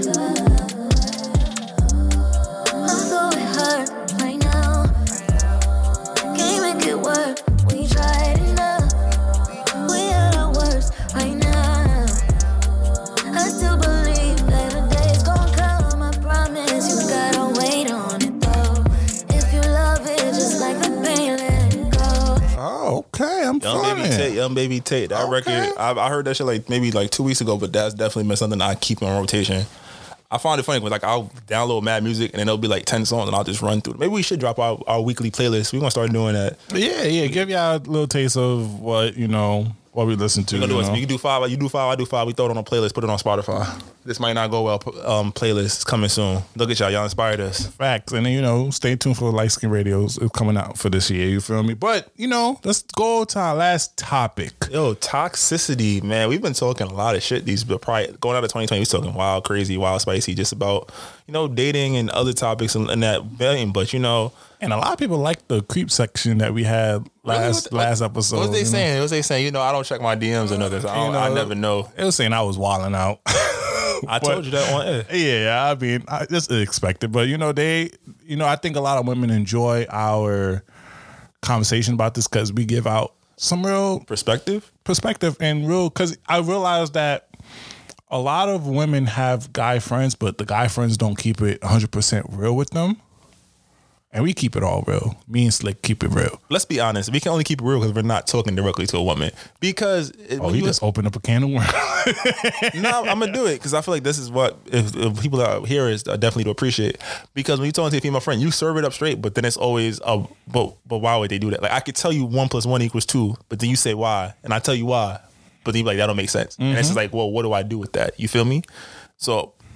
here, it's just me and you talking. If we have guests coming through, we try and get more guests in 2021, of course. If you want to be a guest on the show, you can hit us on at the IG, This Might Not Go Well pod, and we definitely love to have you call in or pull up or whatever. And sponsors, if you want to even contact us, contact us at Gmail at thismightnotgowell@gmail.com.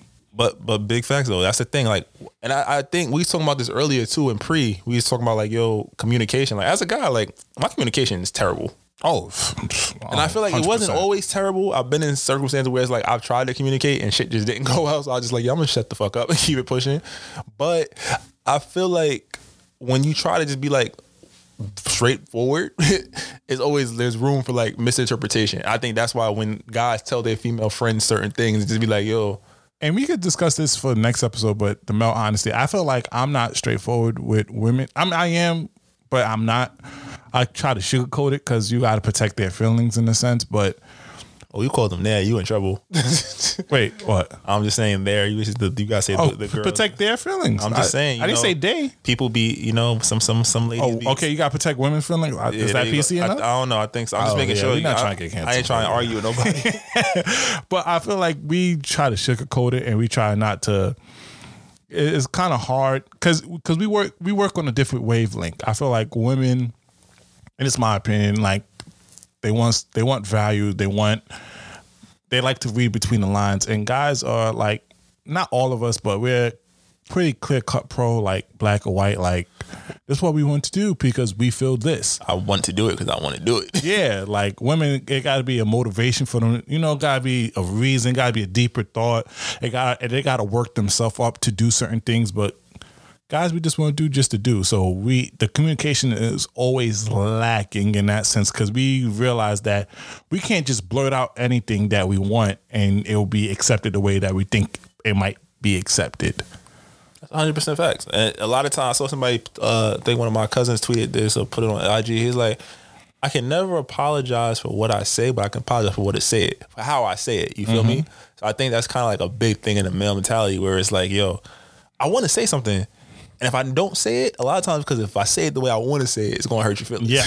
And it's not, I don't want to do that. Even if what I'm saying you're going to disagree with, I have to deliver it in a way where this is totally different from what we was going to talk about. But it's this is just a segue because we're getting into some other shit. But it's how girls be saying, oh, why he ghosted me? Or why he never told me his true intention? It's how I tell you I just want to fuck. Yeah. How do I come out by not making you feel worthless and feeling like you're a piece of meat and while still obtaining my objective? How can you, because in my mind, if it was that easy, I could pull up to you you're very beautiful. I think you have a nice body. You might potentially got some good cooch. I just want to hit. I'm not looking for nothing deeper. I think that's always been taboo. I ain't going to lie. There's some women that will be, okay, I think, but you... the criteria for girls to be that way with you is. It's like you got two hits, and after two, be careful. You're treading in shark-infested water. Or they be like, no, or anything like that. So they're gonna feel like, no, you just think as me. Like, but that's how we feel. But we know that we have to play that game with y'all, even though it's not right. And I'm not gonna say it is right, but how can we communicate that to you guys without y'all feeling no type of way? I think women do the same thing though. Women definitely entertain dudes that they just want for certain things, whether it's just like company, whether it's for sex, or whether it's like ambitions. I think that, I guess it's slightly irresponsible to say all women can't do it, but but you know what it is? I feel like everybody, like most, like how do I say it? I'm gonna say like ratio of probably like 7 out of 10. So 7 out of 10 people that any random person fucks with, like you're going to be off pace with them. So like one person is going to want to just smack the other person up for a relationship with you. Meanwhile, if you looking like you break them apart, you going to their like social branches, there's probably somebody that they're talking to who wants that's the same thing that you're trying to get from them, and they want that. Like, you know, okay, maybe I just want to sleep with you, but I'm on this girl's body who I want to be with, and she's just with some, she's messing with some nigga who just wants to sleep with her, or you know. Yeah, so it's always a lot of like discontinuity. Well, that's a big word. I said it right on the first try, but it is how it go, and it's just like people don't want to be honest. I think that's the biggest thing. You can't be honest with each other. Cause how I'm gonna tell you, like you said, how I'm gonna tell you, look, like, yo, you cool, I like what we doing, but it's all I want to do. That sound crazy. And then how you gonna feel back when you hear that response, and it kind of just like it ruins the whole vibe. Yeah. And now how you gonna? I can't even blow your back out now because because women be like, oh, if you just told me you want to do something, you could have just told. If I told you that, you would probably looked at me like, fuck you talking about, like move away from me type of thing. If I has come to the beginning of saying that, sometimes people do now that. Now that you're emotionally invested, it's totally different. I mean, but some people do that, but I think it's like it switches, like, cause you know, everybody done been with somebody they thought it's gonna be low key, and then the shit be fire. It's like, yo, damn, I think I love her. Oh, I think I love her. That's a fact. And they just be like, well, this is all that we were supposed to be doing. You know, and it's just like, oh, dang, I don't want to really hurt you. And then you end up hurting them, but it's like, yo, I hurt you now, but I don't want to hurt you later. Yeah, it's crazy. Is that toxic? I don't think that's toxic. I think that are men and women just toxic in general. Oh yeah, that's my thing. Is this could be safe for a later date. I have no problem with the criticism that women have for guys about how we do certain things and how bad we are. My problem is never that. My thing is women try to minimize their toxicity and how they do not contribute play a role in the cycle. In the cycle, they be acting like we just be doing wild stuff just to do it, and they don't have no type of contribution to our toxicity. Like, no, y'all toxic too, and y'all push us to be toxic as well, even though we do that to you guys as well. So it's a vicious cycle, and I feel like we both parties own 50%. It is. Both parties own 50%, but only one is stuck saddled with the 100 or 80 or whatever you want to take in that situation. So definitely a weird game. We are playing the toxicity game. So, but it's weird. I feel for y'all out there. Especially now, because it's like you can't go outside. You know, I done killed Netflix and chill. Yeah, like, people done gave up all the secret. I mean, we was snitching. Like now we gotta pay money, but you know. Speaking of that, though, we want to play the cue. Yeah, we play. Cue me up. I got you. Michelle, you want to talk about these broke ass niggas one time? Just don't be broke. Bitches be broke too, though. It's more acceptable to be a broke bitch than it is to be a broke nigga. Absolutely, and you know why? Because the man is supposed to be head of household, so that's just what. This ain't no fucking house. You be courting a bitch. She be broke as shit. So, talking about you because you broke. Bitch, you broke too. Okay, good conversation though, or topic, because at what point do you kick in for a bitch you trying to fuck with? Fuck with no. Well, then there was a lot of B's and N's in that. Yeah, I don't believe in the B's and all that, but you know, but when is it acceptable though? I mean, we were talking about this in pre too. I feel like the question is basically like, when does a dude start to like provide for shorty? Basically, right? Is that the basically, right? That's the gist of it. I mean, I feel like what is provided? Like, you want me to help you? Like, am I paying a bill? Like, I'm paying your rent? Like, your nails or your upkeep? Like, what am I providing and what am I I think that kind of leads into like the unrealistic expectations of dating. Because it's like, yo, if I'm looking for a shorty, I was like, yo, I just want to take care of you. Like, what the fuck? What is wrong with me? But if I'm looking for a shorty that I just want to, like, you know, I like you and I'm trying to vibe with you, and I see that this fits, I have minimal problems. Like, yo, let's take care of that. Oh, you need help with that? I got you. Or like, yo, we trying to do something together. Like, I want to be, like, I want to spend my time. Let's get this spot. Let's do something like that. You feel me? But it's not every chick kind of catered. You don't want to be providing for your whole roster. Like, yeah, that's expensive, and that's how you get into debt. But I don't know, man. It's weird. That's a weird conversation, because it's like, yo, obviously, if we're dating for a somewhat period of time, I'm not just gonna be, oh, I like you, let me take care of you. No, that's stupid. But my thing is what do women provide? Do we got a crickets button? I don't know. Because, oh, I mean, if you listen to the rest of the segment, oh, we didn't even play it. Wait, hold on. Can we play the rest of the segment real quick? Go ahead. Beat. And bitch be asking for too much early. Either or, really, because for pussy. But yeah, that, like, I'm trying to feel like what. But I feel like. So, the offset of us providing is to get vagina. Oh, is that it? Is that what we're? Is that what we're providing for ourselves? So that's the victory to smash. Like, you know what pisses me off is like, y'all women act like y'all don't need dick. Judging from what I be seeing on my Twitter, y'all girls be acting like y'all need dick 24/7, y'all damn self. So if we both need each other's body parts, what are we really providing, and what are you really providing then? Good question.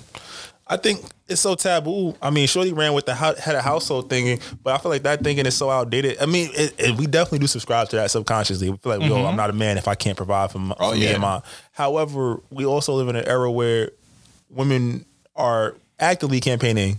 You know, that, yo, I don't need a man to do X, Y, and Z for me.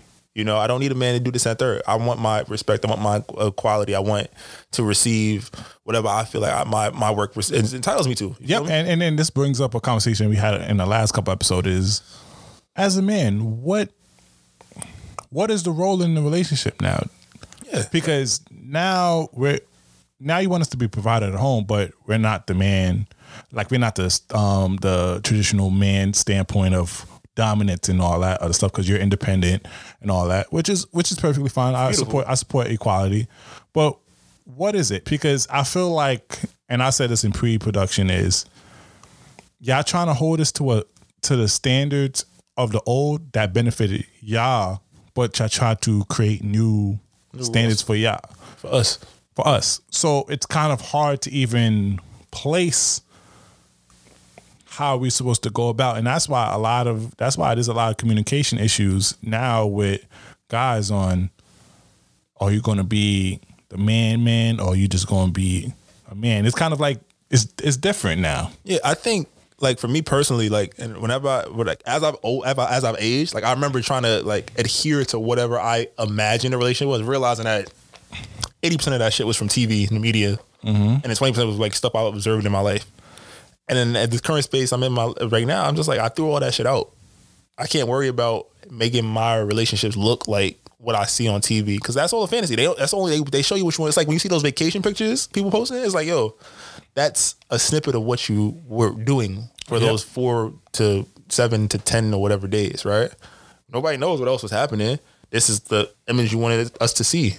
That's goals, right? Goals, yeah. Y'all might know how you bust your ass on the beach, or something like that. How we wasn't talking for 3 days while we was there, or or we had a shitty dinner, or we had an argument or something. Like, nobody sees those things. I didn't see the caption and the picture. Oh, goals. Yeah, I was like, yo, fuck that. I don't subscribe to any of that. And I was just like, yo, we make whatever work. How we make it work? Like, we do what's best for us. You feel me? And we communicate. We try. Like, if you think about, shorty thinks I'm a shitty communicator, I'm gonna figure it out.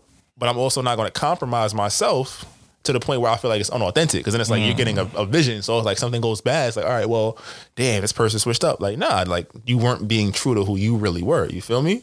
But now we're in a position, like, in general, where, like, we all are living vicariously through images.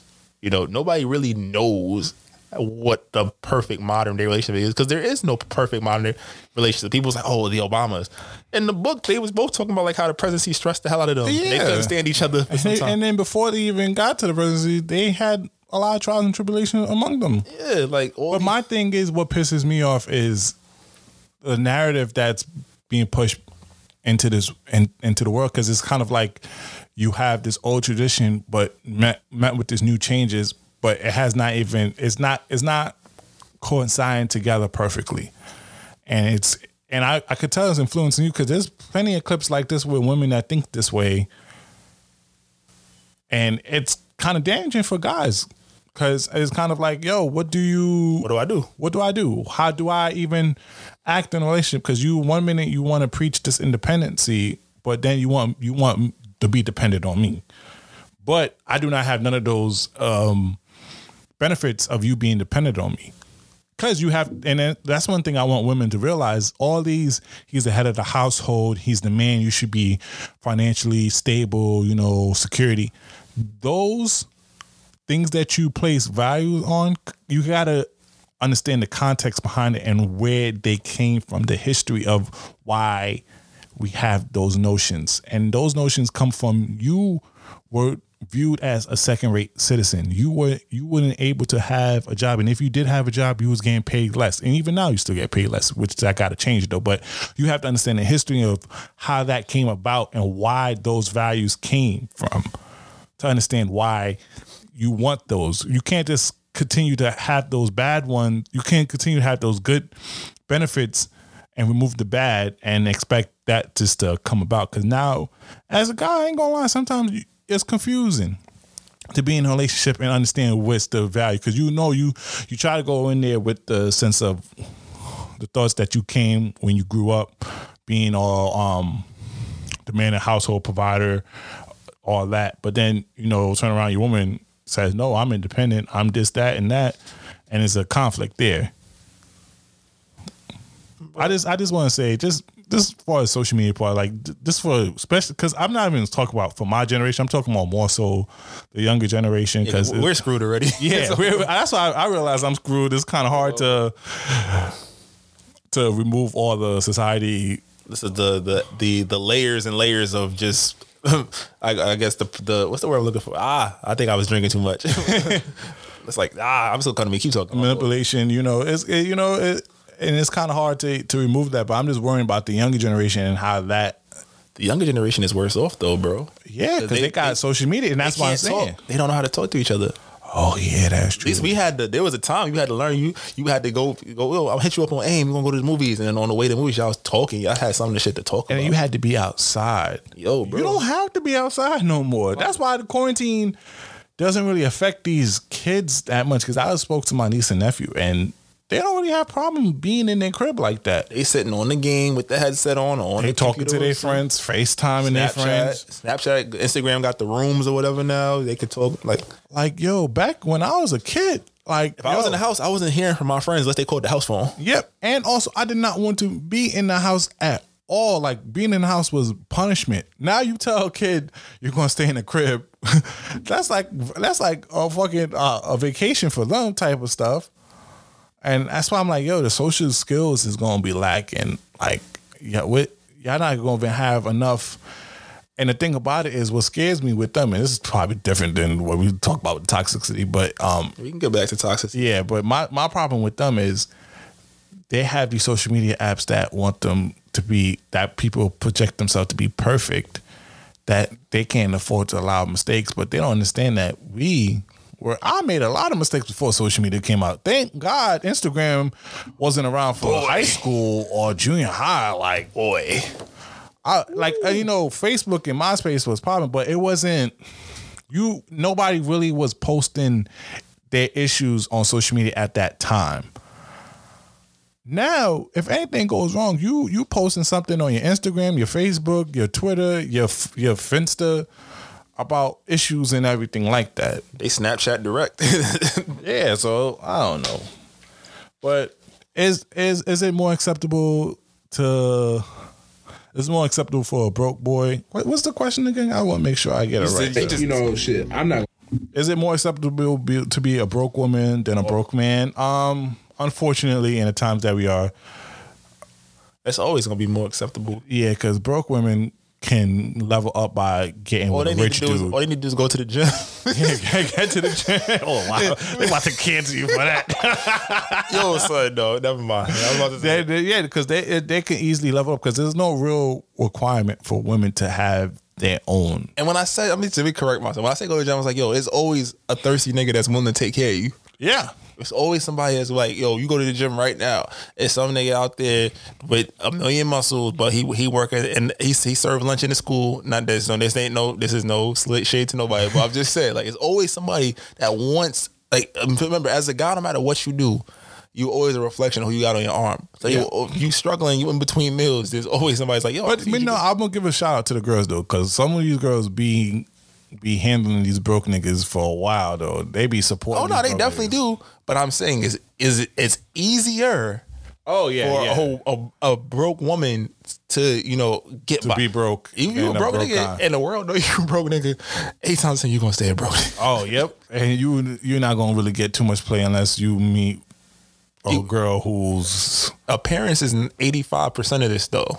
You feel me? So if you a good looking dude but you broke, it's gonna be a few shorties that's like, oh, what's up? Cute. We can fix that. I want to fix him. Yep. The fixer-upper. Yeah, I want to build a bear, build a nigga. I'm like, But me personally, you don't have to be rich or whatnot, but you can't be broke. Even as a woman, like, to me, my stand is you can't be. Broke is only like, it's temporary though. I feel like as long as you can't be broke and just wallowing in it. Like, how you pay my bill? It's like that's off. But it's like if you broke and you still trying to get to it, like that's different because I see you working towards it. It's like, yo, if I can help in any way, like that's fine. Yeah, if you broke but you have a job and paying your bills, but you just don't have no money left over, then that's perfectly fine. Or you got a plan. Maybe you broke because you paying into something right now. You're doing something that's going to better you in the future. You paying for school. You paying, like, that's different. But you just broke. But you just trying to be in everybody's section. Yeah, you at every function.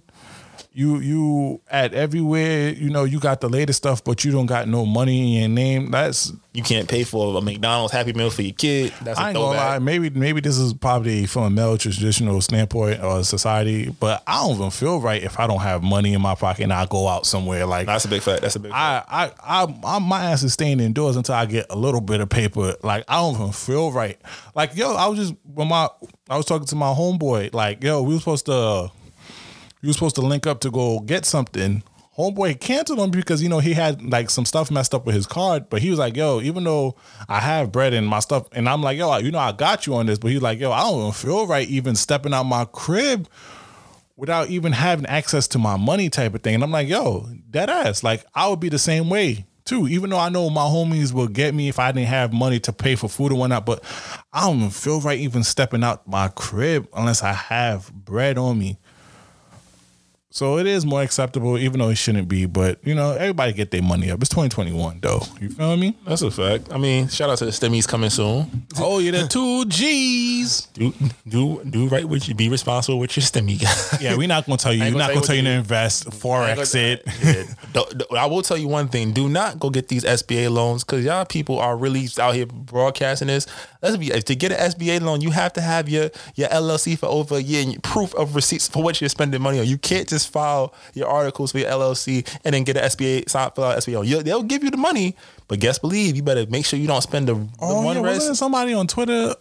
There's a lot of people on Twitter trying to show people how to get the money from. It was celebrities showing people how to do this. I'm like, yo, yeah, I do realize people are getting caught up for this right now. So be careful. Make sure you read the little fine print or anything that you sign for these loans or whatever. Please make sure you read them because one thing America don't play. We don't play with our money. Well, thank you everybody for tuning in to another episode of This Might Not Go Well. Please like and follow us on all social media platform. I am your host, B Breezy, aka Poppy Sazon. It's your boy Slick, aka Law. We appreciate y'all. We back talking that hot shit for 2021 and forever, y'all. Peace. Look out.